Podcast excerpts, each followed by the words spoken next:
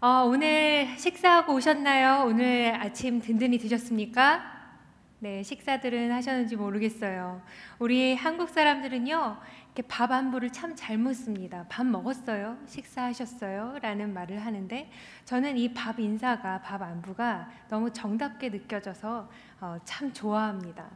예전에 어, 제가 유학생 할 때 수업이 너무 많아서 강의실을 막 뛰어다녔어야 돼요. 수업도 막 들으러 뛰어 뛰어다녀야 돼. 밥 먹을 새도 없이 막 정신이 없었습니다. 저녁에는 늦게까지 그 도서관에서 어, paper 쓰고 막 이러느라 끼니를 어, 차릴 새가 없었어요. 그때 한국에서 친정 엄마한테 전화가 옵니다. 그리고 물어보죠. 밥은 먹었니?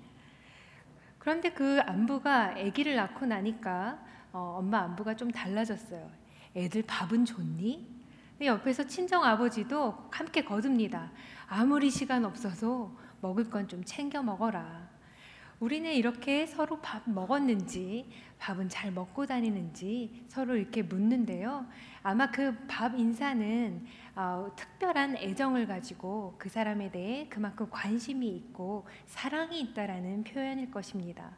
그래서 누군가가 저한테 밥 먹었냐고 이렇게 물어보시면 괜히 기분이 좋아요. 왠지 사랑받는 느낌이 들거든요.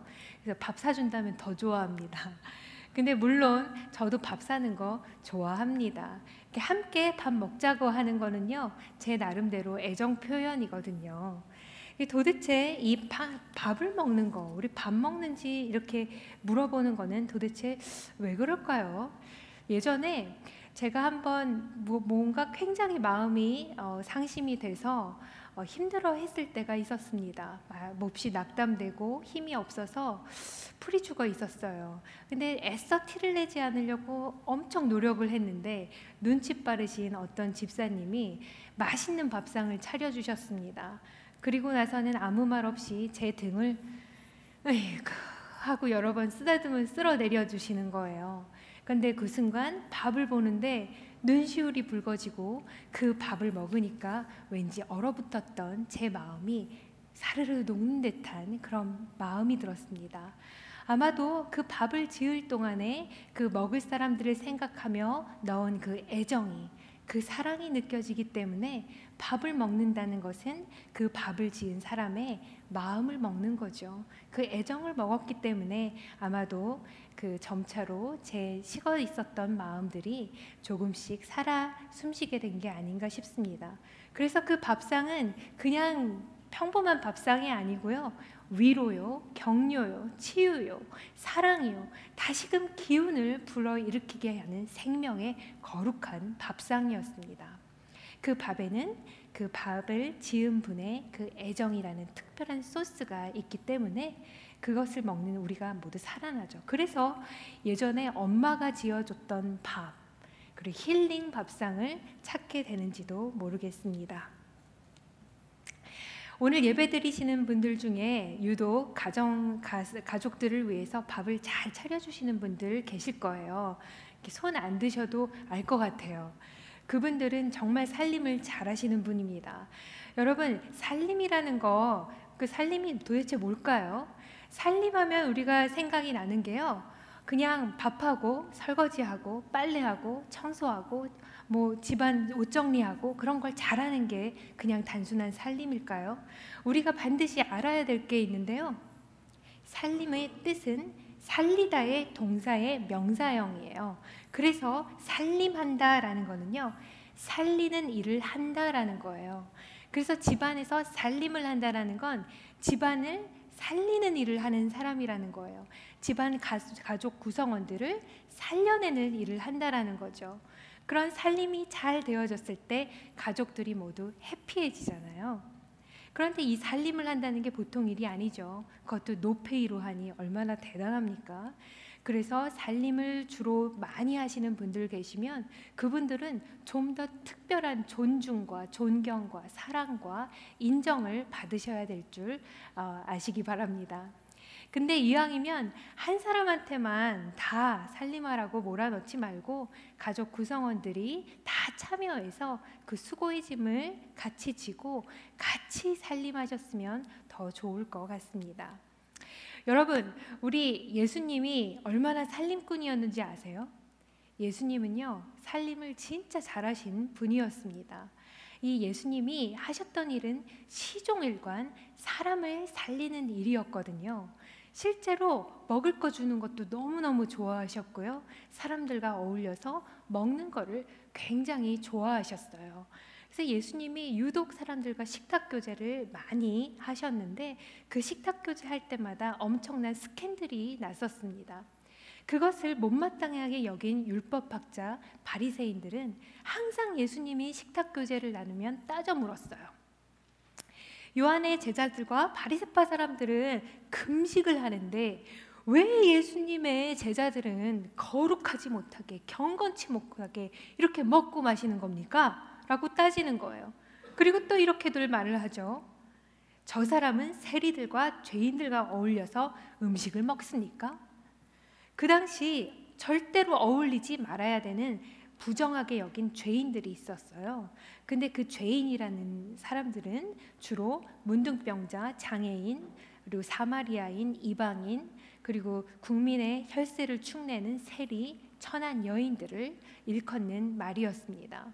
근데 그런 사람들하고 어울려서 밥상에 같이 앉아서 먹고 어울리고 지내고 있으니까 이 율법학자와 바리새인들 눈에 봤을 때는 사회적 질서를 파괴하고 공동체를 오염시키는 아주 위험한 행동으로 인식이 되었던 거예요. 그래서 그들은 예수님에게 별명을 붙여줬습니다. 여러분 예수님의 별명이 뭔지 아세요? 이렇게 말하는 거예요. 마구 먹어대는 자요. 포도주를 마시는 자요. 세리와 죄인의 친구다. 근데 이게 원어로 하면 더 맛이 나는데요. 헬라어 원어를 직역해서 보면 저 사람은 먹보요 술꾼이요 세리와 죄인의 친구다라는 어, 뜻입니다. 이 먹보라는 거는요. 그냥 먹는 게 아니라 아주 탐욕스럽게 개걸스럽게 엄청난 양을 마구마구 절제 없이 먹어내는 거예요. 식충을 말합니다. 또 이 술꾼은요. 뭐 한두 잔 정도 음식과 곁들여서 우아하게 먹는 게 아니고 아주 질펀하게 취해서 쾌락을 위해서 아주 즐기면서 마구 취해서 먹는 그 술꾼을 말하는 거, 술고래를 말하는 거죠. 예수님이 이렇게 식탁 교제를 하는 것을 그들이 비꼬아서 먹보요 술꾼이요 세리와 죄인의 친구라고 이렇게 악의적으로 모욕을 주며 놀려댔습니다. 그러나 예수님의 관심은 그들처럼 정결법을 얼마나 잘 지키느냐가 아니었고요. 사람을 중하게 여기셨던 거예요. 예수님한테 사람이 중요했습니다. 그들이 놀려대든 말든 예수님은 이번에는 아예 대놓고 대형 사고를 쳐요. 아주 지금으로 치면 해외 토픽감입니다. 바로 그것이 우리가 너무나도 잘 알고 있는 오병이어 기적 사건입니다. 오병이어의 이 먹이심 이야기는 마태, 마가, 누가, 요한 이 사복음서에 모두 나오는 아주 유일한 예수님의 기적 사건입니다. 그만큼 예수님 사역에서 빼놓을 수 없는 아주 유명하고 중대한 사역이라는 거죠. 그 사건의 전말은 어떠했죠? 예수님이 시키시는 대로 하루 종일 돌아다니고 전도 여행을 해서 다 지친 이 제자들이 끼니를 먹을 새가 없었어요. 무리들이 자꾸 몰려드니까 밥 먹을 새가 없었잖아요. 그러니까 그것을 본 예수님이 아 그만 우리 배를 타고 저쪽으로 서쪽 해안으로 조금만 이동해서 그 외딴 곳에 가서 좀 쉬자 하면서 그 배에 올라탔습니다. 그런데 무리들이 가지를 않고 예수님과 제자들이 어디에 내릴지를 예측해서 그것으로 뛰어갔습니다. 그리고 예수님이 도착하기 전에 먼저 와서 오실 때까지 간절히 기다리고 있는 거예요. 예수님이 배에서 내려서 그 무리들을 보시더니 원래 제자들과 따로 조용한 데서 쉬려고 했던 그 계획을 철회하고 그 무리들에게 다시 귀한 말씀을 가르치기 시작합니다. 그런데 시간이 얼마나 지났을까요? 해도 어둑어둑 지고요. 그리고 배도 여기저기서 꼬르륵 소리가 막 진동을 하는 거예요. 그래서 제자들이 도저히 안 되겠다 싶어서 이렇게 말을 합니다. 제각기 먹을 것을 사오기 근방에 있는 농가나 마을로 보내시는 것이 좋겠습니다. 하나의 액션으로 치면 이런 거죠. 예수님, 그만해요. 시간 됐어요. 너무 짜증이 난 거예요. 배고프니까요. 그런데 먹을 새도 없이 뭐 예수님 쫓아다니라고 짐 빠졌는데 언제까지 이렇게 가르치시려고 하는 거예요. 그런 제자들한테 예수님이 말씀하시죠. 너희가 그들에게 먹을 것을 주어라. 아이 그만 쉬자 하면은 좋겠는데 예수님이 아 이렇게 먹자고 하니까 막 짜증이 나고 안 그래도 예민해져 있는데 수많은 사람한테 먹을 거를 먹이라니 말도 안 되는 소리를 하시니까 제자들이 심통이 났습니다. 그래서 묻는 거예요. 우리가 가서 빵 200 데나리온어치를 사다가 그들에게 먹이라는 말씀입니까? 1데나리온은 하루 종일 일해도 겨우 벌까 말까한 돈이고 평생 만져보지 못할 그 큰 돈이 우리에게 있단 말이에요. 어떻게 먹이라는 말이에요? 그들이 겉으로는 티를 내지 않았지만 아마 속으로는 이렇게 말하고 싶었을 것 같아요. 그들이 말하고자 하는 바를 풀어보면 이렇습니다.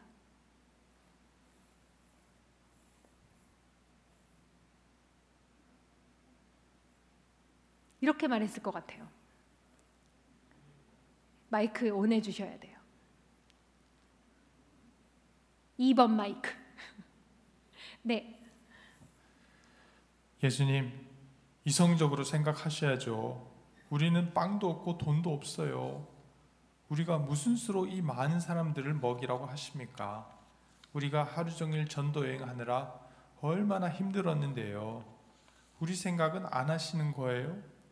이럴 때는 동정심 그만 접으시고 예수님도 쉬시고 우리도 쉬어야 하는 겁니다. 그러니 그만 보내고 우리끼리 먹고 쉬어요. 제발. 네, 목소리가 진짜 불쌍하게 느껴지네요. 그러니까 2부 때에는 되게 거친 목소리였는데 3부 때 힘이 없어요. 배가 고파가지고. 불, 불만이 가득 찼어요. 짜증이 났어요. 예수님 이해가 안 돼요. 그래서 그런데 예수님은 침착하게 물러서지 않고 말씀하시는 거예요.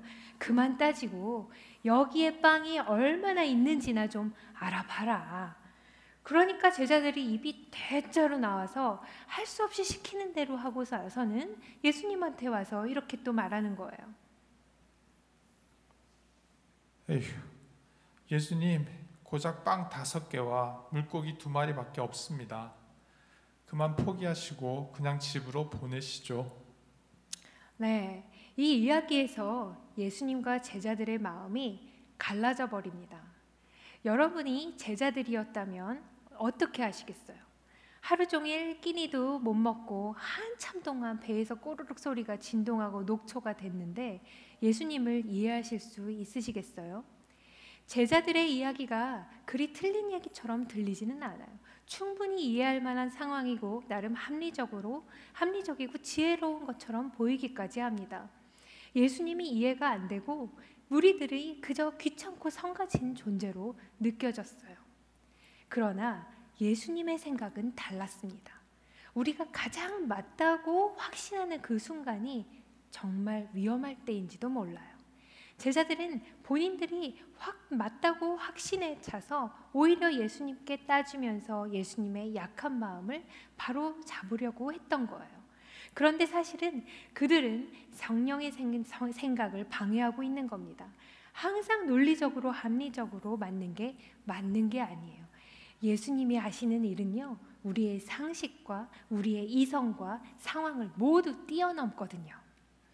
도저히 음식을 구할 수 없는 이 빈들에서 그리고 해가 지려고 하는 이 음식 구하기 힘든 이 시간에 그것도 배고프니 그만하자고 아우성거리는 제자들의 반대와 불평이 있는 그런 열악한 상황에서 예수님은 왜 그렇게 비이성적으로 비합리적으로 그 많은 무리들에게 먹을 것을 주어야 한다고 고집을 부리셨던 걸까요? 예수 그것은 예수님의 마음 속에 누구도 말릴 수 없는 아주 특별한 마음이 있었기 때문입니다. 배에서 내리시고 큰 무리를 보시더니 마치 목자 없는 양과 같으므로 그들을 불쌍히 여기셨다라고 되어 있어요. 여기서 이 불쌍하다를 뜻하는 이 헬라어 σπλαγχνίζομαι 이거는 아주 특별한 의미가 있는데요. 그것은 내가 죽더라도 상대방을 어떻게 해서든지 살리고자 하는 그 어미의 애끓는 마음과 같은 겁니다. 상대방에 대한 안타까운 마음으로 어떻게든 한번 살려보겠다고 애간장이 다 들어가는 거예요. 상대방의 아픔이 마치 내 창자가 다 뒤틀리는 듯한 그 고통으로 다가와서 함께 아파하며 가엽게 여기는 마음입니다. 여러분 요즘 누가 불쌍하게 느껴지십니까?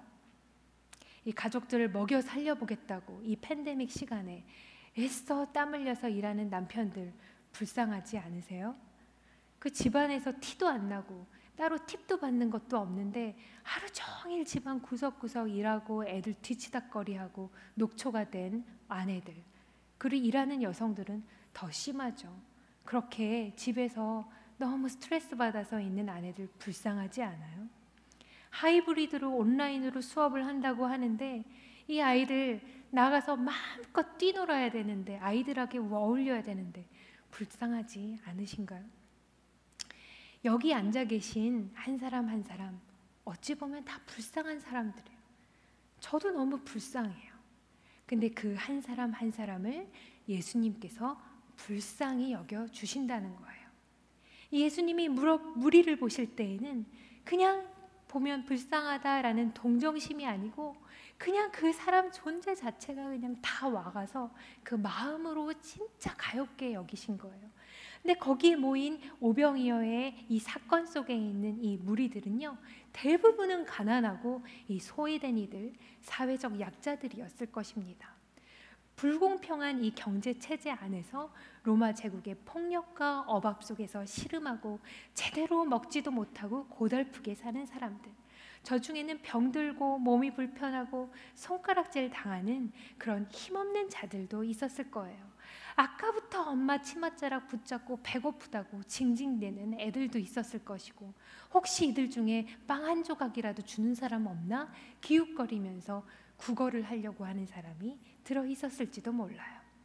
착취당하고 억압당하고 억눌려서 고통하고 신음하는 이 수많은 무리들을 보시고는 모두 딱하고 가엽게 느껴지는 겁니다. 구원을 갈망하는 그들을 마치 갈 길을 몰라서 헤매이는 방황하는 그러한 목자 잃은 양과 같이 보였어요. 그들은 그들을 살리고 바르게 인도할 목자가 지금 당장 필요한 것처럼 보였어요. 무리들을 보시는 예수님의 시선은 매우 깊었습니다. 예수님이 우리를 바라보실 때는요, 대충 겉으로 나타나는 모습만 보고 판단하시는 분이 아니에요. 그냥 한 번을 보시더라도 우리를 그냥 훑어보시는 적이 없어요. 한 사람을 보더라도 그 존재 자체에서 스며져 나오는 그 모든 것, 속에 있는 모든 것까지 그저 그냥 통전적으로 꿰뚫어 보시고 이해하시고 그들을 마음을 그냥 온몸으로 느끼시는, 느끼시면서 바라보시는 분이에요. 우리가 자각하지도 못하고 인지하지도 못하는 우리의 속내와 사정을 속속히 아시고 함께 느끼시는 분. 그것이 우리 예수님의 마음이에요. 우리 가까운 사람이 내 마음 잘 몰라주면은 서운하고 섭섭하죠. 그 위로받고 싶고 칭찬받고 싶은데 날아오는 거는 꾸지람이고 막 비판일 때 되게 속상합니다. 잘하려고 나름 애썼는데 자꾸 지적만 받고 인정을 못 받을 때 상심하게 되잖아요. 왜 그렇죠? 상대방이 내 마음을 몰라주기 때문에 그래요. 내 나름대로 잘하는 게 있는데, 내 나름대로 애쓰고 있는 게 있는데, 왜 자꾸 내 약점만 잡아서 공격하면 힘을 쓸 수가 없잖아요. 살맛이 안 나요. 사는 재미가 없어요. 자꾸 나를 마치 하찮은 존재 취급하고 나를 가치 없는 사람으로 평가하는 것 같아서 아주 기분 나쁘고 화가 나거든요. 근데 우리 주님은 우리를 그런 식으로 대하지 않아요. 누구보다도 인격적으로 바라보시고 우리를 다 같이 있다고 여기시고 풀 죽어 있으면 일으켜 주시고 요 실패해서 있으면 다시 용기를 풀어 넣어 주시고 그리고 슬픔으로 울고 있을 땐 가서 꼭 끌어안아 주시는 사랑의 주님이십니다. 그런 예수님이 우리를 바라보고 계시는 거예요. 그런 예수님은 무리들의 육체적 배고픔만을 보신 게 아닙니다. 그저 배가 고프구나 안, 안타깝네 라는 정도가 아니고요. 그들 삶의 배고픔, 영적인 배고픔을 함께 보신 거예요. 예수님 때문에 이 빵 다섯 개와 물고기 두 마리요 5천 명이 넘는 그 많은 사람들이 배불리 먹고도 열두 광주리가 남았어요. 주님은 우리에게 은혜를 주실 때 이렇게 인색하게 주시는 게 아니라 아주 차고 넘치도록 넉넉히 주시는 분입니다. 그렇게 해서 살림을 경험했어요. 그들은 먹음으로 몸에 힘이 솟고요. 그리고 서러웠던 마음이 위로를 받고요. 영혼의 갈증이 채워지면서 그들의 몸과 마음과 영혼이 살아났습니다. 무리들은 예수님의 먹이심으로 생명의 소중, 소중함, 존재의 가치를 깨우치며 함께 먹는 공동체와 함께 먹는 이 기쁨을 맛보게 되었어요. 한 사람도 빠짐없이 그곳에 있는 사람들은 다 먹은 거예요. 차별받고 억눌리는 단 한 사람도 없이 마음의 서러움이 풀리고 음식과 함께 나누고 나누면서 기쁨과 감사로 하나님께 올려드리는 그 축제의 현장이었습니다. 예수님의 그러한 살림은 사람들의 고통을 보고 아파하는 마음, 긍휼히 여기는 따뜻 한 마음으로부터 시작되었습니다. 그런데 마가복음에서 이 예수님의 불쌍히 여기는 마음과 반대라는 마음이 있는데 그게 뭔지 혹시 아세요? 굳어진 마음, 무뎌진 마음, 돌처럼 딱딱하게 식어서 딱딱해져 버린 마음. 그래서 전혀 생명의 말씀이 들어가질 못하는 마음. 그 마음은 본래 바리새인들과 헤롯 당원들이 갖고 있었던 마음이었습니다. 예수님은 그 마음에 질책을 하셨어요. 굉장히 노하셨어요. 예수님이 그들을 보시고 그 마음이 굳어진 것을 탄식하시면서 그 완악한 마음, 그 굳어진 그 마음은요, 굉장히 위험합니다. 하나님의 나라를 보지 못하고 성령이 일하시는 것을 방해하고요. 악한 영에 휩싸이게 되는 대단히 영적으로 위험한 마음이에요. 그래서 그 예수님이 이 마음에 대해서 바짝 경고하셨습니다. 그들의 마음이 굳어졌는데 결국 무슨 행동을 했는 줄 아세요? 예수를 없앨 모의를 했어요. 굳어지는 마음은 점점점 죽이는 마음인데요. 근데 이 심각한 마음을 마가복음에서 이 마가는 예수님의 제자들도 그 마음으로 점점 전염되고 있다는 것을 의도적으로 문학적으로 보여줍니다.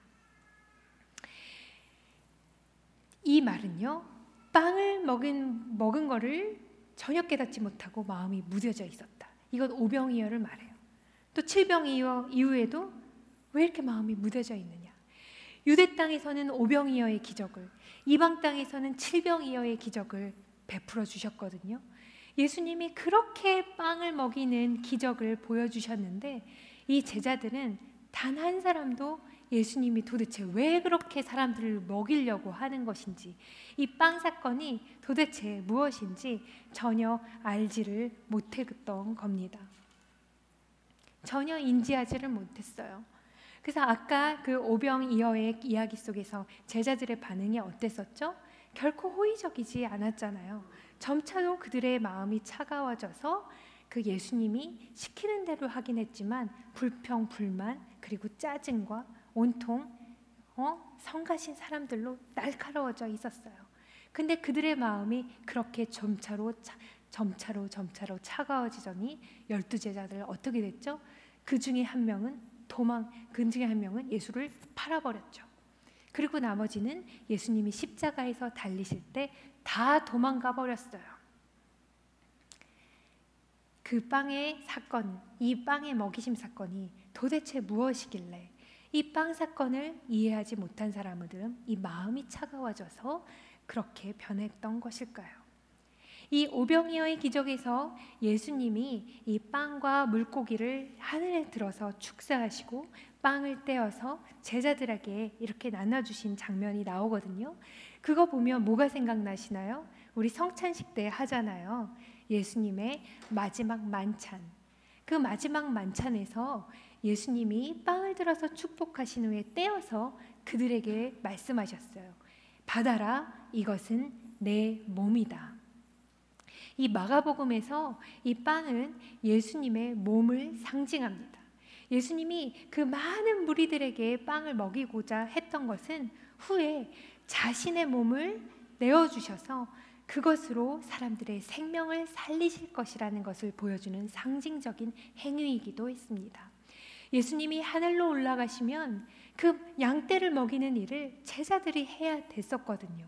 그래서 그 빵의 먹이심 사건이 그렇게 중요했던 겁니다.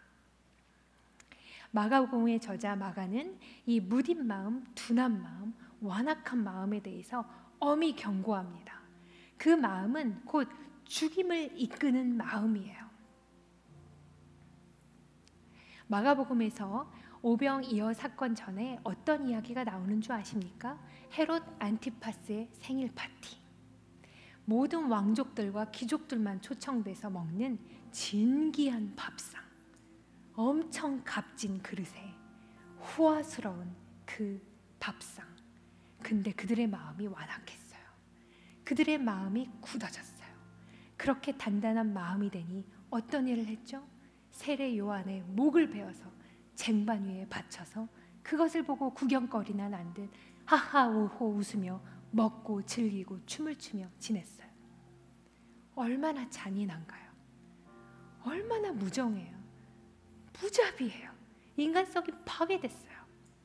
헤롯 안티파스의 생일 파티는 죽임의 밥상이었습니다. 예수님 어떻게 죽으셨죠? 바리새인들, 헤롯 당원들, 비겁한 벨라, 빌라도 호산나 하고 외쳤던 무리들이 마음이 딱딱하게 굳어서 나중에 예수를 죽여라 하는 군중들이 되어서 결국 예수님을 죽음으로 몰아갔어요. 이 마음이 굳어지면 악한 영이 원하는 대로 움직이게 되는 거예요. 처음엔 이성적이고 합리적으로 시작합니다. 남은 틀리고 내가 맞다고 확신이 들어요. 사람들의 잘못과 그 실수가 너무 잘 보여서 정죄해요. 그들의 약점을 잡아서 으름장을 놓고 적절히 소나기에 넣어서 놀리는 게 아주 재미있어요. 상대방의 사정이나 처지 따위는 듣고 싶지 않고 내가 하고 싶은 말만 해요. 상대방을 이해하려고 노력하지도 않아요. 사람들의 아픔과 고통 따위는 관심도 없어요. 기분이 상하면 상대방의 감정이 어떻게 될지 전혀 아랑곳 안 하고 내 마음대로 내 성질대로 화를 내고 소리 질러요. 모든 게 남 탓이고 불평, 불만, 원망으로 차올라요. 내가 십자가를 지는 게 아니라 이 중에 누가 십자가를 질까? 약한 사람 골라서 그 사람에게 책임을 전가시켜 버려요. 상대방에 대한 배려가 조금도 없어요. 그렇게 마음이 돌처럼 딱딱하게 굳어가는 거죠. 위험해요. 원익 사인이에요. 그 굳어져가는 마음을 계속 지속시키면 그것은 곧 타인뿐만 아니라 자신을 죽이는 길이에요. 그게 악한 영이 정말로 원하는 거거든요. 죽음의 영이니까요. 그러나 예수님은 그런 악한 영을 물리치시고 우리를 죄와 사망의 권세에서 해방시켜 주시고 생명을 주셔서 우리를 살려 주셨습니다. 로마서 8장 2절 말씀 우리 함께 큰 크게 한번 읽어 볼까요? 이는 그리스도 예수 안에 있는 생명의 성령의 법이 죄와 사망의 법에서 너를 해방하였습니다. 아멘. 예수님이 우리를 죄의 사슬로부터 해방시켜 주셨습니다.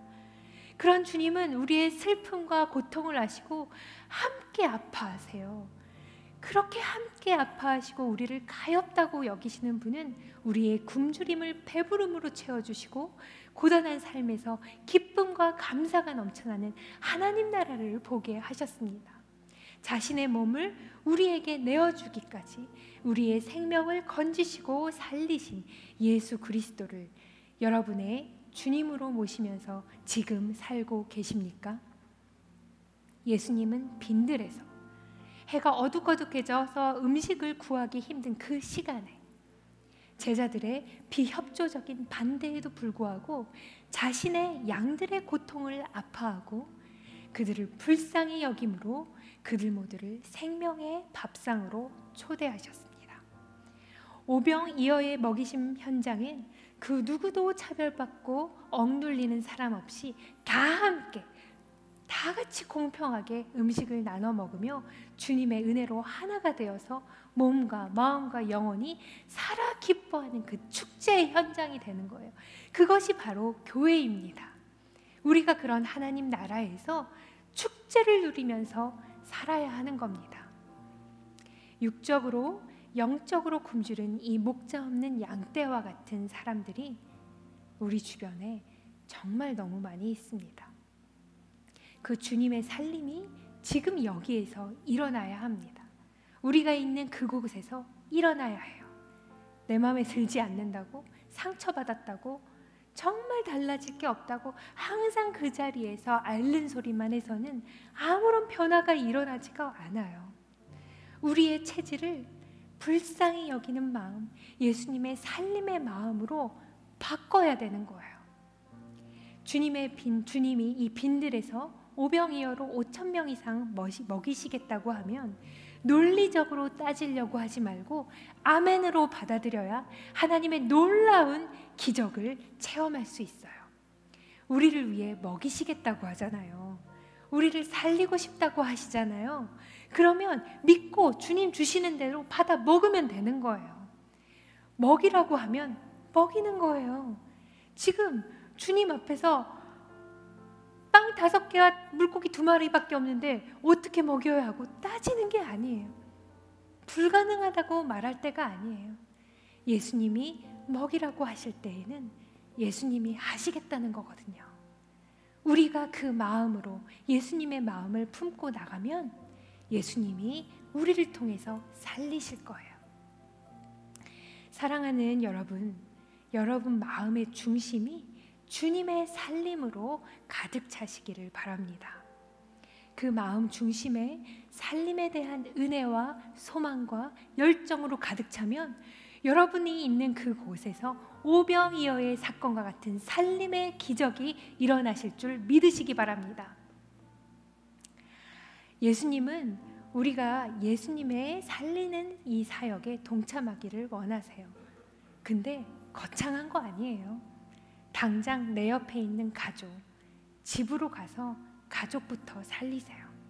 마음에 안 들어도 정말 속을 썩여도 서운한 게 있어도 화난 게 있어도 주님의 불쌍히 여기는 그 마음으로 바라보세요.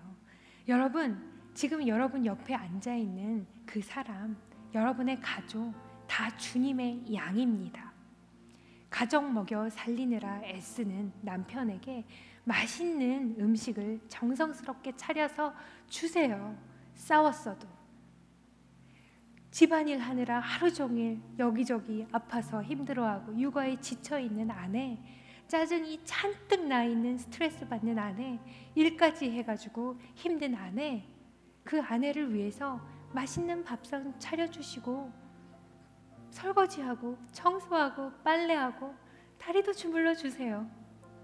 미워도요. 정말 말 안 듣는 아이들 그들과 시간을 내어서 재미나게 놀아주고 얘기도 좀 들어주세요. 피곤해도요. 나의 작은 수고와 희생이 있을 때 주변이 점차로 살아나고 그로 인해 나도 살게 되는 것입니다. 교회에서 직장에서 오고 가다 만나는 사람들 주님의 양으로 보세요. 목사님도 장로님도 집사님들도 아이들도 어르신들 모두 주님의 양이에요. 그들의 아파하는 마음, 그들의 형편들 그게 나랑 상관없는 게 아니라 같이 아파할 줄 알고 말 한마디 하더라도 따뜻한 말 한마디 위로해 줄 줄 알고 격려해 줄 줄 알고 기도해 줄 줄 알고 살리는 말을 하시면 되잖아요. 살려주는 표정, 살리는 말, 따뜻한 그 마음. 그러면 우리 주변이 조금씩 조금씩 살아날 것입니다. 여러분, 그 살림이 여러분의 현장에서 일어나기를 바랍니다. 예수님이 나중에 부활하신 다음에 베드로에게 물어보셨거든요. 얘가 나를 사랑하느냐? 그때 베드로가 네 예수님 예전에는 제가 마음이 딱딱하게 굳어져서 예수님 세 번이나 배반하고 예수님 죽으셨는데 가보지도 못하고 배신한 적이 있어요. 하지만 주님이 나를 불쌍히 여기셨고 주님이 나를 살리셨기 때문에 이제는 내가 주님의 그 마음 갖고 주님이 원하시는 대로 살길 원합니다. 주님 사랑합니다. 그렇게 세 번을 말하실 때 예수님께서 말씀하셨거든요. 내 양을 먹이라. 예수님이 우리를 불쌍히 여기신 것처럼 우리를 살리신 것처럼 예수님께서는 우리도 그 예수님의 살림의 그 사역에 동참하기를 원하세요. 정말 주님 사랑하세요? 여러분 주님 사랑하십니까? 그러면 그 주님의 마음이 우리 마음속에 있어야 됩니다. 주님이 아파할 때 우리도 아파하고 주님이 슬퍼하시는 것에 우리도 슬퍼하고요. 주님이 기뻐하시는 것에 우리가 기뻐하며 내 주변에 있는 사람들을 주님의 양으로 보고 그들을 사랑하는 마음으로 우리의 수고를 다해서 먹이고 살리십시오.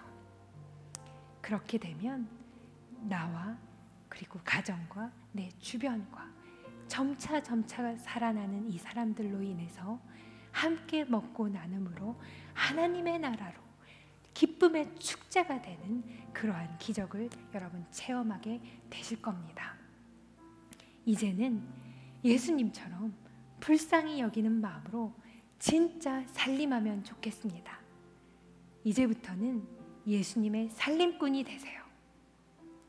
예수님의 살림의 마음으로 여러분이 가 있는 그 현장에서 살리는 그 기적, 예수님의 살리는 그 사역에 동참하시기를 간절히 축원합니다.